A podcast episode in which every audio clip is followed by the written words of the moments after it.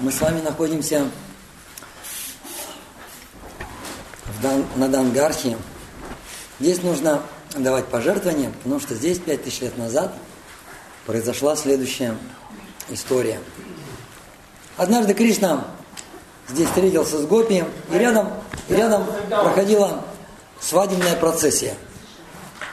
И мимо проходил Браман, и увидев свадебную процессию, он заголосил, какой счастливый, какой везучий человек выдает свою дочь замуж.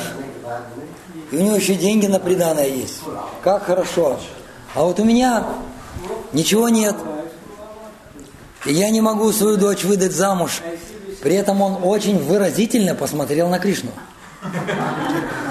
И так получилось. Кришна, он всегда благоволит браманам. Нама Браман, Нама Браманья Девая Го Брамана Хитая Чаджа, Гатитая Кришная Говиндая Наманва. Он благоволит браманам, защищает браманов, благодетельствует браманов. И у него ничего не было. У него не было ни денег на этой встрече, ни драгоценностей никаких. И он задумался, надо как-то брамана удовлетворить.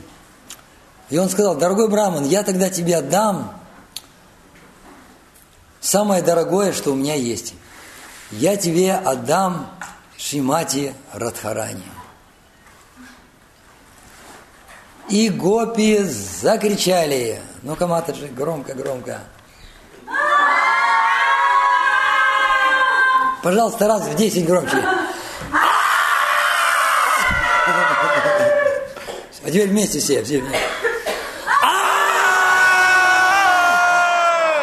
Это Кришна так кричал. Браман, Браман закричал. И он сказал, и он сказал, что же я, что же я сделаю, что же я буду делать? Я одну дочь не могу выдать замуж. А тут вторая дочь. И тогда Кришна подумал, на дереве он повесил веревку, к веревке привязал палку, на один конец палки он взял попону от коровы и в виде мешка привязал, и на другой конец палки он посадил Шимати Радхарани. И сказал, Гопи, тогда мы будем откупаться. Нужно брать драгоценности по весу Шимати Радхарани. И они начали все себе снимать. Все сняли, и, наконец, эти весы, вот они как раз вот в этом месте, где вот эта арка, там были эти весы. Эти весы уравновесились, и эту попону или этот мешок отдали Браману. Браман был слабый, истощенный, истощенный службой и женой.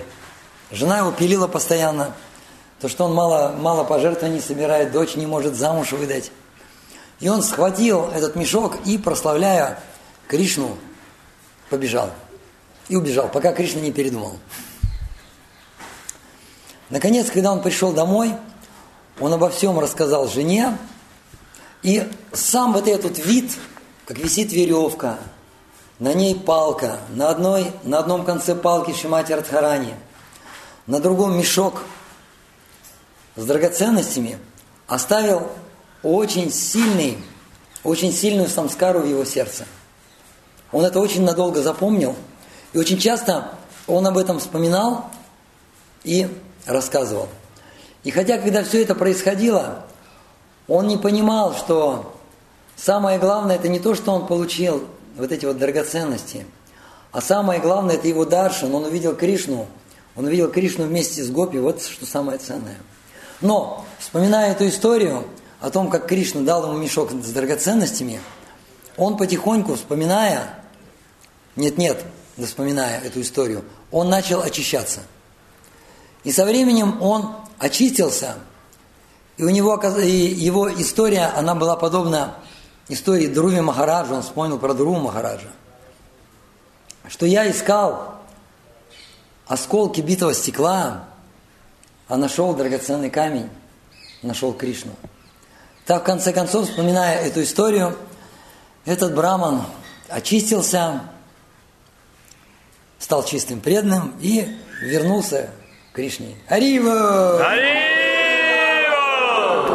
Вот такой хэппи-энд.